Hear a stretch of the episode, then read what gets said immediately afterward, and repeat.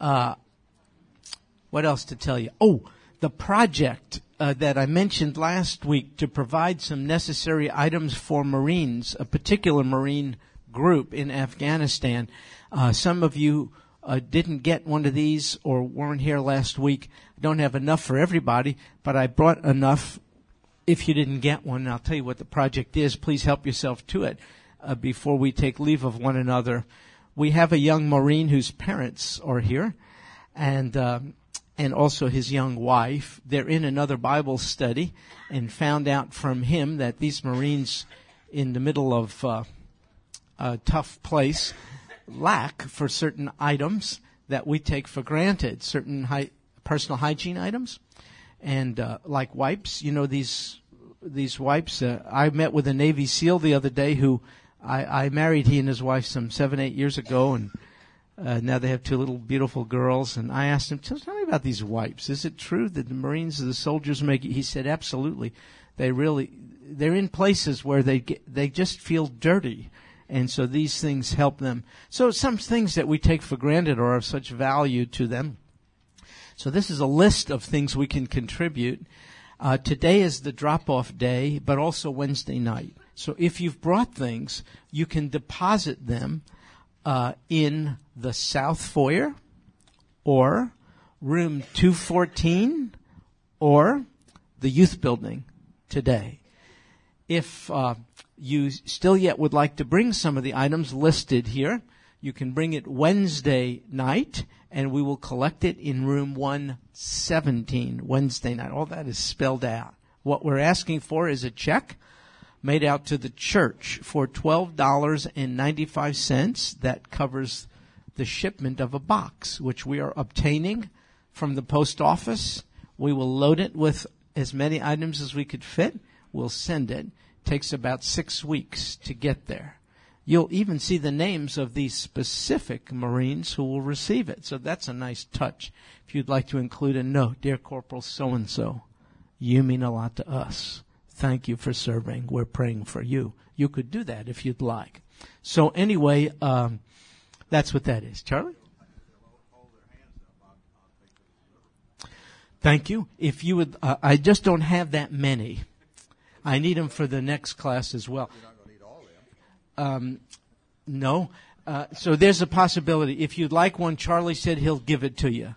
Uh, I think what I prefer to do is just leave it until later, because let's just leave it until later, and I'll try to remember to remind you if I forget.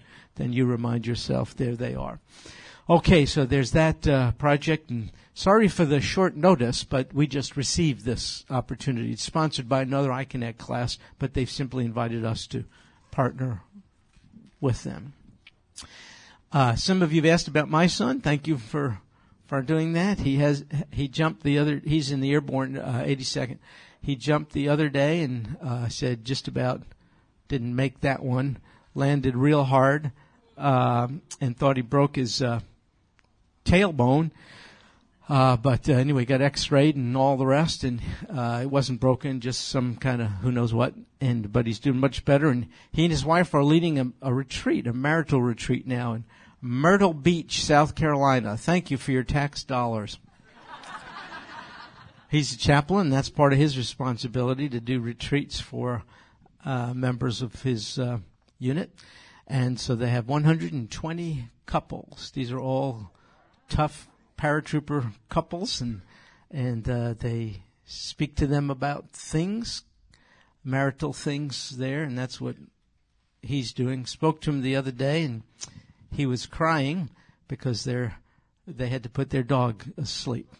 Now, for those of you who are not dog lovers, you don't know what I'm talking about, but so you just bear with me. But uh, she had cancer, and they did what they could, and I was affected by his tears, but in a way, sort of delighted because I'm glad to see he hasn't become so hardened and cynical and all this kind of stuff that even a guy who jumps out of airplanes uh, misses his little little doggy, Lucy. Her name was. In fact, he made a video of Lucy's life, put it on Facebook. I'm not on Facebook, but uh, my wife made me watch it the other day, and I cried like a baby. Uh, they're getting ready for Afghanistan, is where they're uh, the whole 82nd at this point looks like they're going to be going April or May, and they're all geared up to do that. So we want to pray for our folks who serve uh, in the military.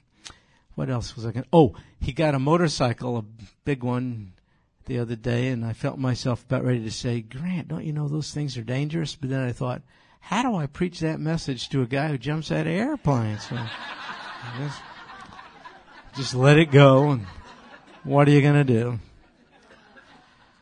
Hi.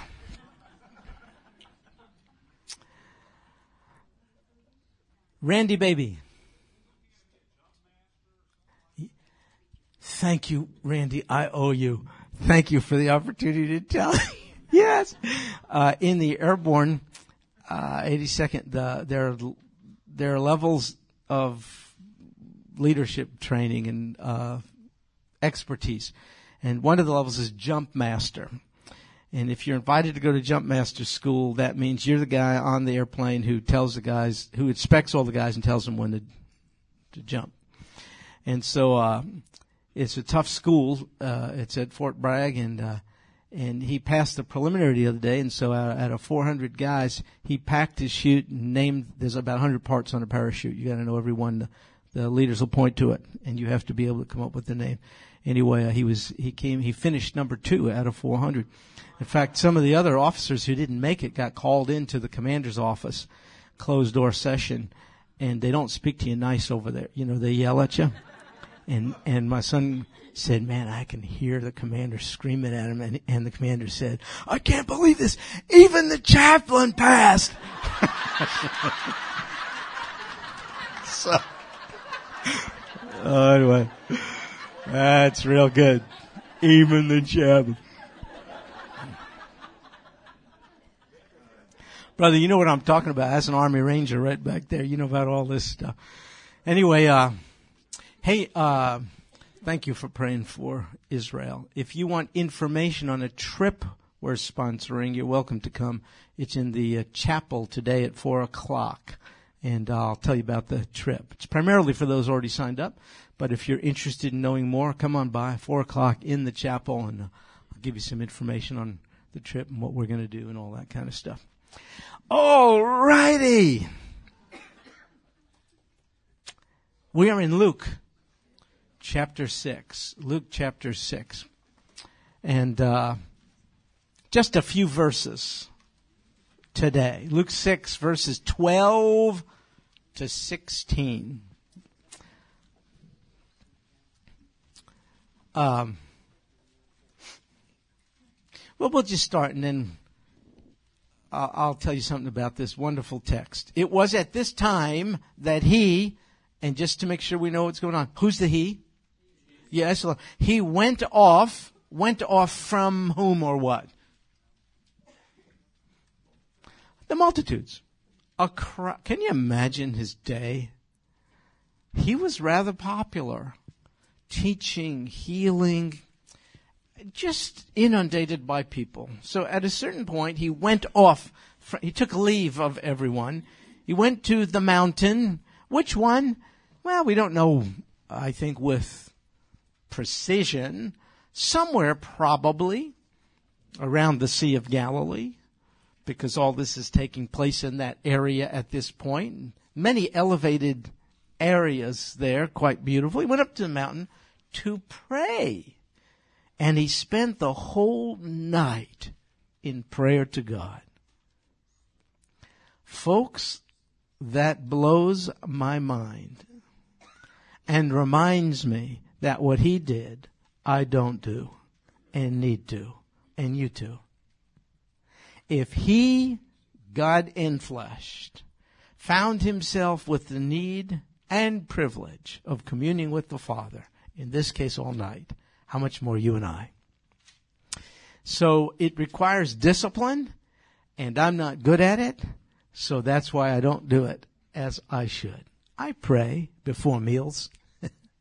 I pray in the car about things, but to carve out the time, to lay all things aside, to get away from it all, says to commune with the Father. I'm not so good at it. And he did it all night. I want to get better at it. You should too. Rule of thumb, if you're thinking about it, you should pray about it. Because if you don't, you're probably going to end up thinking about it too long. Think about what? Whatever it is. The throes of life occupy our time. Events of the day, events in your own life, family issues, financial issues, health issues, whatever it is. Rule of thumb. If you're thinking about it more than twice, you probably ought to pray about it. And so the Lord did this. Now the fact that he spent all night probably meant he was on the verge of something quite critical and important because we see this in the scriptures. Before every major decision, he did this. So this was not unusual. This was rather standard operating procedure for the Lord to commune with the Father in this fashion. And all night, because he's on the verge of an important decision, and you'll see what it is now, beginning in verse 13. And when day came, he called his disciples to him. What's a disciple? A learner. That's in fact what the word means. A learner or a follower. Absolutely. It's not a religious term. It was in common parlance. Anyone who held another in esteem and wanted to follow and learn from that one would be called a disciple of that one. It actually was a secular term. It is embraced by the New Testament and put into use in connection with those who follow the Lord. Every Christian is to be a disciple, don't you agree? In fact, the Great Commission is not to make converts. Did you know that? It's to make disciples. Go therefore and make disciples of all nations. Why? Well, it's wonderful to win someone to the faith, but that doesn't end things. That just begins things. Because there are many who in fact have confessed the Lord Jesus, but they're at a very critical time. They need help, nurture, so as to grow. So some of us are better disciples than others. We're better, we, we represent the Lord more effectively than others, but all of us are called to discipleship. In other words, it can't be I accepted the Lord 30 years ago and haven't grown one iota since. No, no, no, can't be do that. To be a convert is a one-time event. Did you know that? You just have to be born again. You do not have to be born again and again and again. Uh, the analogy is biological. You're born biologically one time, but that doesn't end things. That begins growth. So too spiritually, you're born again one time, but that doesn't end things. that begins the process of growth. So uh, he called his disciples. So that would be many followers of his. But he chose 12 of them. So now you see, from the larger group of his followers, he is focusing, he is narrowing in on a smaller group, specifically of 12 out of a larger group of disciples. He's choosing 12 whom he, by the way, named as apostles. So that means, if I'm looking at this correctly, there's a difference between a disciple and an apostle. What this means is every apostle is a disciple, but not every disciple is an apostle we're going to see that Luke, who's writing, has a specific group of 12 in mind here. Now, folks, the term apostle is also uh, a, a word that was in very common usage. Do you know what that means, apostle? What's an apostle?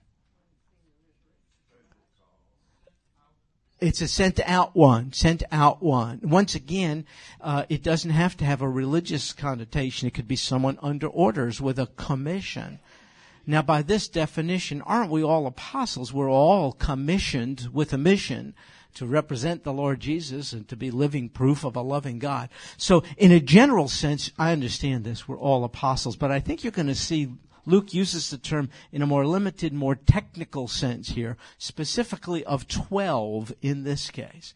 Uh, uh, this must be an important and significant group because the Lord spent all night praying about who to choose before he, in fact, chose them. So, he chose these 12 and they're different than the, than the larger group. They became designated leaders uh, and representatives of the Lord after his death, burial, resurrection, and ascension. He took these 12 and he really poured out his life into them. In fact, if you read the New Testament, we spend a lot of time looking to the Lord's teaching, as we should, and the record of his miracles and healings, which we should.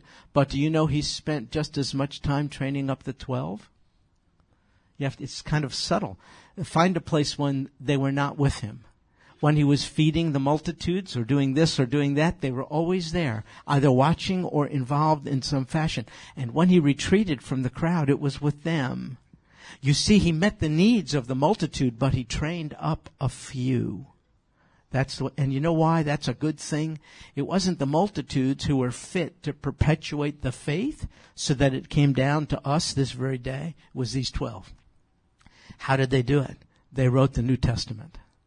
And that's what distinguishes them from the general group of disciples. You might say in a general sense we're apostles, but nobody here wrote a book of the Bible, you see? We're reading them. We're not writing it. In that sense, now don't hate me because I'm beautiful, but, uh, but, but in that sense, I do not believe we have apostles today. In this sense, we do have apostles in the sense of one sent out on, I mean, every missionary is sent out on a mission. You're an apostle if you're sent across the street to embrace a relationship with your next door neighbor for the glory of God. So, so don't misunderstand what I'm saying. But we don't have apostles in the sense of those who are writing scripture anymore. I know there's a major religious group who claims to have modern day apostles today. And so they're always coming up with new revelation, a new testament of the Lord Jesus. No, no, no. You see the chapter on written scripture ends with the last chapter in Revelation, you see. So anyone who adds to it or detracts from it is in a heap of trouble. So anyway, these were ones, in fact, they were so special, the Lord endowed them with miracle working power. We read this record, don't we, in the book of Acts? Don't misunderstand, they didn't do miracles for the drama of it all. In fact, the word miracle in the Greek means a testing sign. It attested, it was a sign attesting to something. What?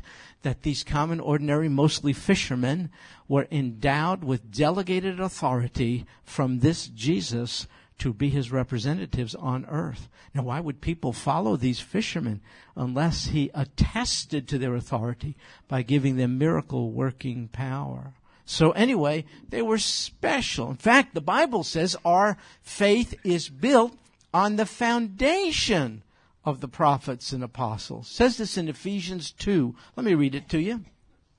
So then, you're no longer strangers and aliens, but you are fellow citizens with the saints and are of God's household, having been built on the foundation of the apostles and prophets, Christ Jesus himself being the chief cornerstone. Ephesians 2 verses 19 and 20. So you see, having been built on the foundation of the prophets, they wrote the Old Testament, and apostles, they wrote the New Testament. So those are two very specialized groups, and you and I are not numbered with them. In fact, not everyone in the Lord's day was numbered with them. Remember, they were all the disciples, but they were a select group, in this case, 12 apostles, who laid the foundation of the faith. And so the text goes on and we get to verse 13. He called his disciples to him, chose 12 who he named as uh, apostles. And so does your Bible tell you 12? It does, does it say 11 or 13? Says 12. Okay. So why, why not 11? Why not, why not 13? Why not a hundred. Why twelve? Twelve tribes of Israel. God bless you, brother. Good to see you. yeah, there's a connection. You see, uh, God chooses Israel, Old Covenant, twelve tribes to represent Him. How did they do in representing Him? Uh, my people don't get high grades. Not good. Does that mean God's plan is foiled? No. It means because of the sinfulness and hard-heartedness of my people. He takes the opportunity to extend the gospel to use people, you people. I mean, that's actually what it says in Romans chapter 11 verse 11. Paul says, I say then, They didn't stumble so as to fall, did they? May it never be. He answers his own question. But by their transgression, can't deny it, my people have transgressed. By their transgression, salvation has come to the Gentiles. Why? To make them jealous. So, God has the nation of Israel who failed, and He's raising up a new people group made up of Jews and Gentiles, the church of Jesus Christ. And so you have this marvelous number of 12. As there were 12 tribes, we have 12 apostles. So, so we read in 1 Peter, for instance, chapter 2, verses 9 and 10, but you are a chosen race. The very term used of Israel is applied to you. But, and me, uh, those of us who know the Lord Jesus, Jews and Gentiles. But you are a chosen race, a royal priesthood, a holy nation, a people for God's own possession, that you may proclaim the excellencies of him who has called you out of darkness and into his marvelous light. Now get this, for you once were not a people, but now you are the people of God. And just to confirm this connection between the 12 tribes, let me quote to you Matthew chapter 19 verses 27, 28. Then Peter said to him, to the Lord, Behold, we've left everything and followed you. What then will there be for us? Sounds like Peter, huh? What are we going to get out of it? And Jesus said to them, Truly I say to you that you who have followed me in the regeneration when the Son of Man will sit on his glorious throne, you also shall sit upon twelve thrones, judging the twelve tribes of Israel. So can you see the connection? That's why I say there are no apostles today. That doesn't mean a person can't take the term. I don't lose too much sleep over it, if by that he means, you know, someone sent forth on a mission. That's legitimate. I wouldn't take the term, however, because I think it confuses people. Are you an apostle in the sense that these were? No. No, I'm not sitting on any throne judging the tribes. I didn't write New Testament scripture. Therefore, I wouldn't use the term if you asked me. Your Highness is fine, but. Uh, Okay. Or as a lady in Baton Rouge in my church used to call me, Your Highness. That's what she used to do. I said, oh, Cajun people. You don't mess with those Cajun people. All right. So verse 14. And now we see the names in the list. Simon, whom he also called Peter. There are four lists of the apostles in the New Testament. One is in Matthew. One is in Mark. One is right here in Luke. And one is in Acts chapter 1 the same names in all of them, but totally, but different order. So none of them are the same, except for this. They all begin with this one, Peter. And they all end with which one? Judas, except for Acts chapter 1. Why is he not mentioned there? He's gone. You see? So it always begins with Peter. Actually, the first four, Peter, James, John, Andrew, are always the first four uh, which implies, so it's like you have three groups, four, four, and four to equal 12. Some people think, and I'm one of them, there probably was, um, I guess I can use the term, a bit of a hierarchy, even amongst the 12, you see. So anyway, it begins here with Peter, and he was an interesting guy, wasn't he? He was a real patient guy, wasn't he? cut off, remember when he cut off that guy's ear? A little bit, a little bit arrogant. Remember when he said, you know, Lord, everyone is going to deny you, but not me. You can count on me. Remember that? Holy moly. So that was, that was, Peter remember when the Lord needed human companionship as he uh, sought divine companionship in the Garden of Gethsemane? Remember that? What did Peter do? He went to sleep. So, you know what I love about the Bible? It doesn't clean it up. Tells the truth. And Ernest, this is so good because uh, guys like you and me can fit in. I mean, Peter was not that hot. Well, then there's Andrew, his brother. He's a fisherman, another fisherman. So you find out these guys were not from Harvard University, were they? They were smelly old fishermen from the Sea of Galilee. They were down to earth, common guys, you know, they were not the uh, a- academic elite, military officers, big rich folk. They quite, they were fishermen. Andrew and and his brother uh, Peter. There you go. And then it goes on and it says James and John. That's a second set of brothers. They're also brothers. Their dad was Zebedee. They were in a fishing business with Zebedee. They're also fishermen for crying out loud. Also Galilean fishermen. Do you know how the Lord referred to these guys, John and James, James and sons of thunder? Let me tell you, that's not a compliment. One time they're going someplace. People did not take kindly to the Lord Jesus. The sons of thunder said, Hey, you want us to call down fire upon them? Just like happened by one of the prophets? And the Lord had to put the restraints on them. So that's what they are. James, James, he was killed. They all were. They were martyred. We don't know exactly how they all came to their end, but we know how this guy came to his end because it's recorded for us in Acts chapter 12. He was killed by Herod Agrippa. Herod Agrippa killed him. John wrote uh, five New Testament books. He wrote the Gospel of John, then he wrote First, Second, and Third John. Then what else? He wrote the book of Revelation. A smelly old fisherman. We sit it now and read the scriptures, and he wrote five of those. It's perplexing, isn't it? I mean, nobody was seeking these guys. There was no like a headhunter going after smelly old Galilean fishermen to be their executives in their new corporation. Interesting. But the Lord Jesus did. Well, then you get uh, these guys, just to show you.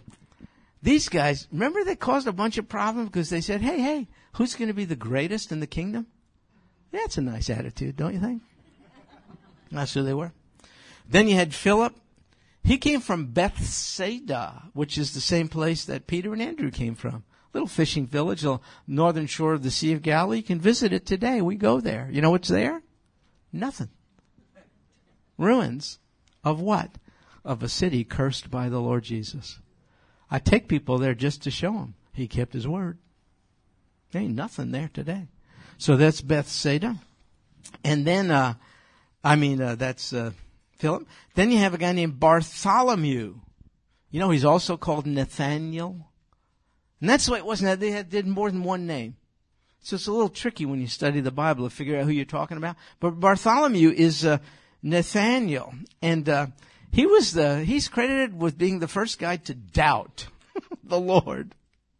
Uh, he said in John chapter 1, uh, can anything good come out of Nazareth? You know, they're talking about, about this one from, from, can anything good? I mean, Nazareth, it was a dinky place, maybe 130 people. Uh, you know, it was like nothing to it for crying out loud. And so that's, that's what his attitude was. Then you have Matthew. He had another name too in the Bible. Would you like to guess at to what Matthew's second name or another name? Levi. It's the same guy. What was his vocation? Who did he collect taxes for? So did that make him popular with the Jews? Oh my goodness. They hated him.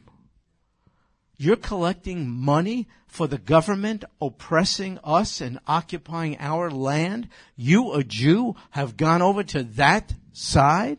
That's what he was doing. Yeah. He wrote a gospel. You read Matthew, you're reading about what this guy wrote. Then you have Thomas. He's also referred to as Didymus in one of the other accounts. That means twin. Didymus, twin.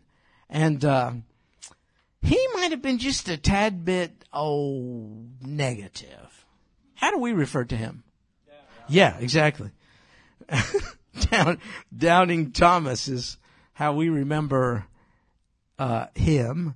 And then, you know, he said, I'm just not going to believe that this Jesus rose from the dead unless I can check it out. Then you have James, the son of Alphaeus. There's lots of Jameses in the Bible. This is a different James than the one we just read about. This is a different one than the brother of the Lord and so on and so forth. This is James. And then you have uh, Simon. He's called a zealot. So the zealots were a kind of a politico-religious party. Fanatics hated the Romans, the occupiers. Therefore, they got together. Pretty clandestine group. And they swore to kill them. Kill all, all of them you could. They carried special knives in their garments, sharp hooks. They'd come upon a Roman in a crowd and stab him to death. God chose one of those to, to be on his. He didn't only choose one of those to be on his team. He chose this guy to be on the same team as Matthew, the guy collecting taxes for the Romans who this guy hated. How'd you like their team meetings? Are you kidding me? Unbelievable. Then you have Judas, son of James. Uh, in Mark's account and Matthew's account, he's referred to as Thaddeus. It's the same one. Thaddeus. Why don't they call him Judas? Well, maybe they didn't want him to be confused with another Judas, who's named last. Judas Iscariot, who became, it says right there, a traitor. By the way, Iscariot is not his last name. Um, the Hebrew word for man is Ish, Ish Kariot, meaning man from Kariot. It's a place in Israel. You could actually visit it today. It's simply naming his place. Judas is a man from Kariot. That's what it means. Judas Iscariot. Uh, if he is from Iscariot, that would make him the only Judean in the list of the twelve. All the rest would be Galilean. In other words, they're all northerners. He's the only southerner. They're all Yankees. And you got one measly old southerner, and how did he do? I'm just saying. So, uh, he was from Judea. He was not only a false disciple and, you know, he was a thief. Not only a traitor, he was a thief. Mary pointed one time, remember, she poured uh, ointment on the Lord's feet, and Judas freaked out and said, John 12, verse 6, he said, uh, uh, he objected to it, and the text says, This he said, not that he cared for the poor. Remember, he said this money could be used for the poor, but, but because he was a thief and had the money box, and he used to take what was put in it. He was embezzling the fund. He was the treasurer of the team, and he was stealing money from the coffers. So let me ask you a question. Is Jesus God? Does God know stuff? How much does God know? And this God man not only knows everything, but did he not spend the whole night in prayer before he made the selection? Didn't he see this coming? Didn't he see Judas would be a traitor and a thief? Why did he choose him? Why is he on the team? Tell me. What do you think?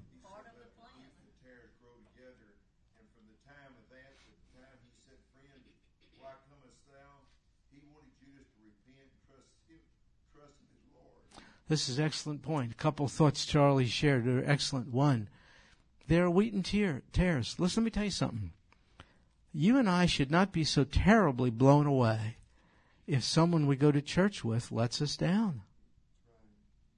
Or if someone doesn't act Christianly. Maybe they ain't.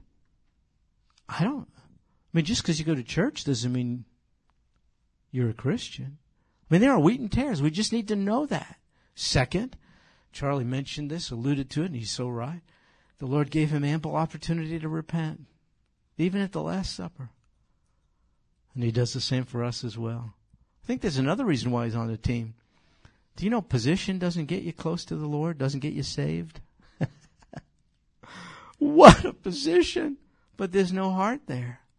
Just because you're a minister or a this or that or evangelist or mission, whatever the thing is, or deacon, that's a good thing. But it doesn't really mean that much if your heart's not right. There's nothing automatic. There are people who res- who are given certain clerical honors and positions, but their heart are not with the Lord. I think he's also on the team to keep us from worshiping ministers. Good night. What if you were a follower of Judas? You'd be let down something fierce, wouldn't you? We should respect ministers, I think so, but not worship ministers. Do you know what happens in some organizations and churches? when their key leader departs for whatever reason, so, so too do the people. What are you saying? You're saying you were a follower of a man. Do you know God called all of these people not for us to worship them? He called them and us to follow the leader. The only trustworthy leader is the Lord Jesus Christ. But then he uses human agents like these people and us to do good things, hopefully, but sometimes we don't do good things. So you have to strike the balance between respect, for sure, but not undue respect. Don't respect ministry people as if they're much different than you. Flawed, needy, human, struggle just like everybody does. Be careful.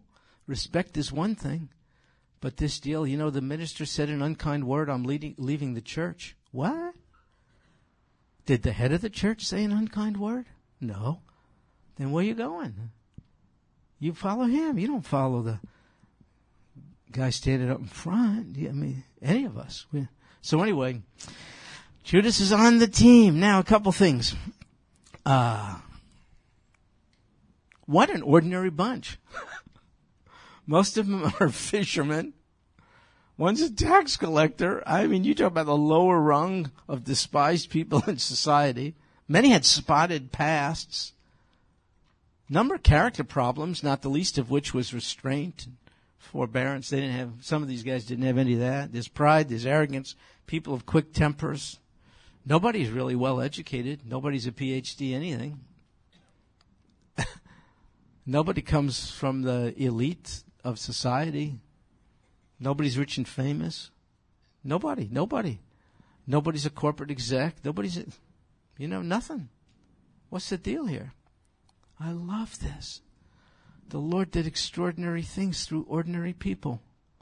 Are you an ordinary person? Don't count yourself out. He can use people who are ordinary. Forget it. You, you may think you're less than ordinary, and you may be. You may be weak. You may be flawed. You may be struggling with different things. Don't disqualify yourself from being useful to God. Has nothing to do with marital status. It has nothing to do with uh, uh, your find your stock portfolio. It has nothing to do with where you got your education, if you got educated at all. It all has to do with, oh God, take me, use me, shape me, mold me. It has to be this way, otherwise we brag. If someone we admire does a good job, then we might say, that person is doing a good job because that person has four PhDs. That person, you know, comes from the wealthiest family in Houston. That person, well, I don't know, whatever. Instead, we just have to say, oh God, that person is doing a good job because you have anointed and supplied and equipped that person to do a good job. So let me read to you. First Corinthians chapter 1, beginning in verse 26. For consider your calling, brethren, that there were not many wise according to the flesh, not many mighty, not many noble, but God has chosen the foolish things of the world to shame the wise.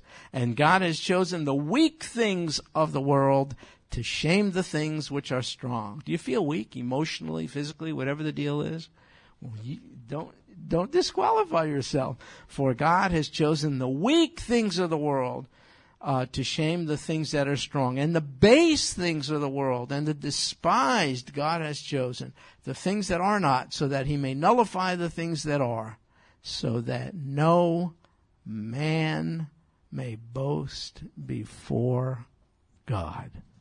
That's the way it is.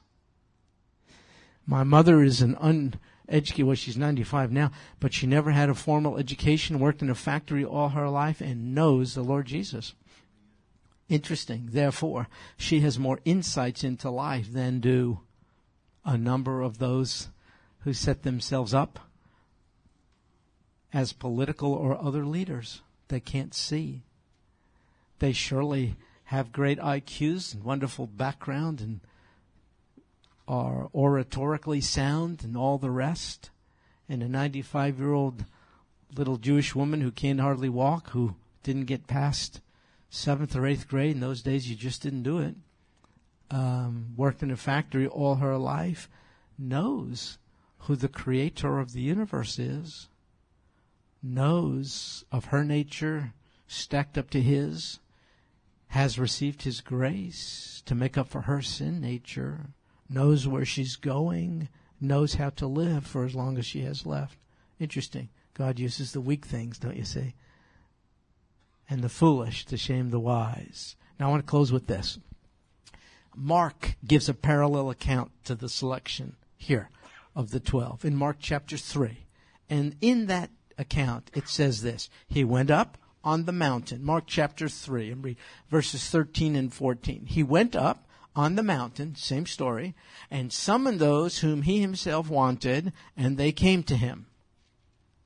And he appointed twelve so that they would be with him and that he could send them out to preach and to have authority to cast out the demons. You have to read this slowly or you miss this. He appointed twelve not to send them out to preach and not to cast out demons. He appointed twelve so that they would be with him. Before service, employment, and the things you think the Lord wants you to do, He wants you to come to Him. He appointed twelve that they might be with Him. What the Lord wants from us more than anything, even as dramatic as casting out demons, what He wants is the relationship. Be with me. I want to be with you rather outstanding. You, me, these fishermen, tax gatherers, political radicals. And he appointed twelve that they might be with him. I call this the with him principle. I committed it to memory years and years ago as a new Christian when I first came upon it. And it set me straight. Nobody is called into the ministry as an end in itself. You are not called, commissioned to do anything before you see the priority of the call. It's to be with Him. Enjoy Him. Talk to Him. Know He not only accepts you, He delights in you. Don't let there be barriers between you and He when He has removed the sin barrier. Don't separate yourself. Don't get so busy in a quest to serve Him that you don't spend time with Him.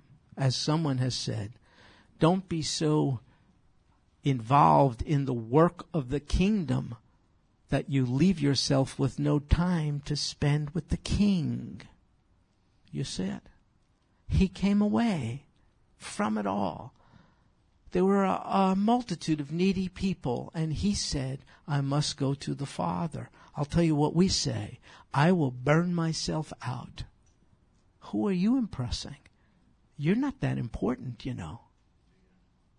What did someone say? Unless your input exceeds your outgo, your upkeep will be your downfall. Input put the relationship in as a priority. Nobody is called to do these things, to go out and preach, to cast out demons as a freestanding thing. Only as a byproduct of the relationship. The power source is the relationship. So if you find yourself dragging, as a rule of thumb, when I find myself dragging, lacking enthusiasm, not wanting to show up, by the way, this happens to ministers. I don't know if you knew this. We're just human.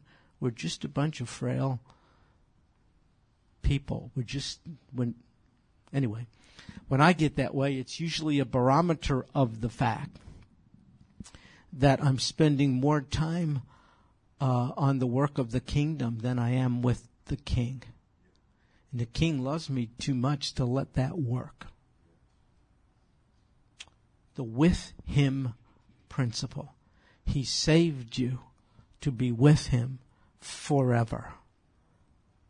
You are wedded to Him regardless of your marital status, married, divorced, single. You are wedded to Him.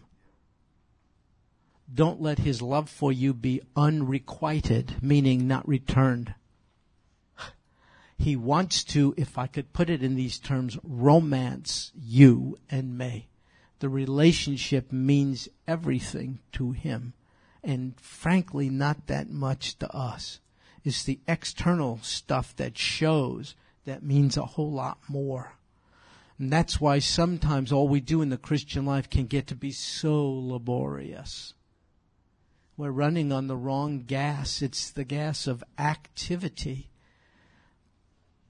but not productivity. Because there cannot be productivity if you ignore the with Him principle. The difference between you and a follower of Allah is that Allah has not invited you into a with Him relationship. You don't know what Allah is like. You fear Allah. You only know to bow before Allah. But you don't know Allah's heart and He doesn't know your heart. And Allah in the Quran has never expressed an interest, to be frank, in your heart. He calls upon you to surrender and you're surrendering to nothing that you know of. But the Lord Jesus says, I simply want you to surrender to love. I've demonstrated my love for you. I don't want you to surrender to raw power. I want you to surrender to gentleness. Me. Come to me. And he appointed twelve and all the rest of us that they might be with him. Two words, with him. Lord Jesus, thank you for the invitation. It's marvelous to behold. We want to take more advantage of it, for that, in fact, will be all that matters throughout eternity. To be with you, might as well take advantage of the privilege beginning now. This we pray in Jesus' name. Amen. Well, God bless you, folks. See you later. Here are